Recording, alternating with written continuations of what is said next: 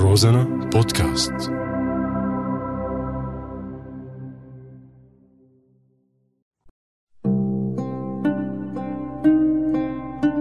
بعدك على بالي. بعدك على بالي.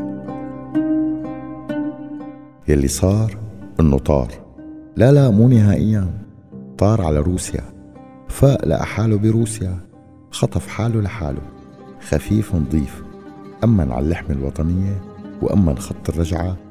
وراح بكل هدوء وسلاسة على روسيا. روسيا الباردة حميت بوجوده مع أنه المراقبين اعتبروا أنه ما له وجود. كان مثل الأمن المفلوكي قدام أبو علي بوتين.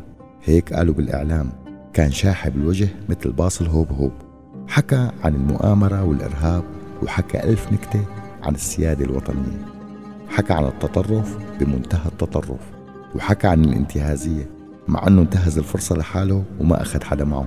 لك حتى وليد ما أخده وحكى عن التغيير وهالمشوار بحد ذاته يعتبر تغيير بالعلاقات الدبلوماسية بين الدول. هيك قالت أمريكا والتغيير كمان يعتبر تغيير فاحش بالبروتوكولات بين الدول وعلى سيرة التغيير بغيابه كتير شغلات تغيرت. ارتاحت المهاجرين من تقل دمه التقيل. ارتاحت منه كل تفاصيله اليومية بقلب البلد. ارتاح البلد من ريحته 24 ساعة.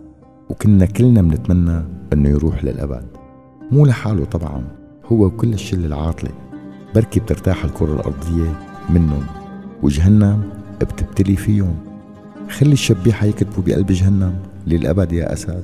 والله حلوة حلوة هيك إذا انكتبت بصدر جهنم للأبد.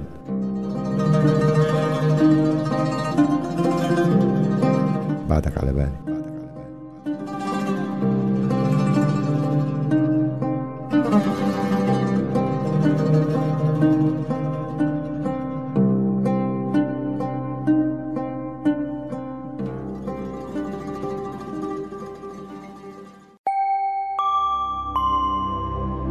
روزانا بودكاست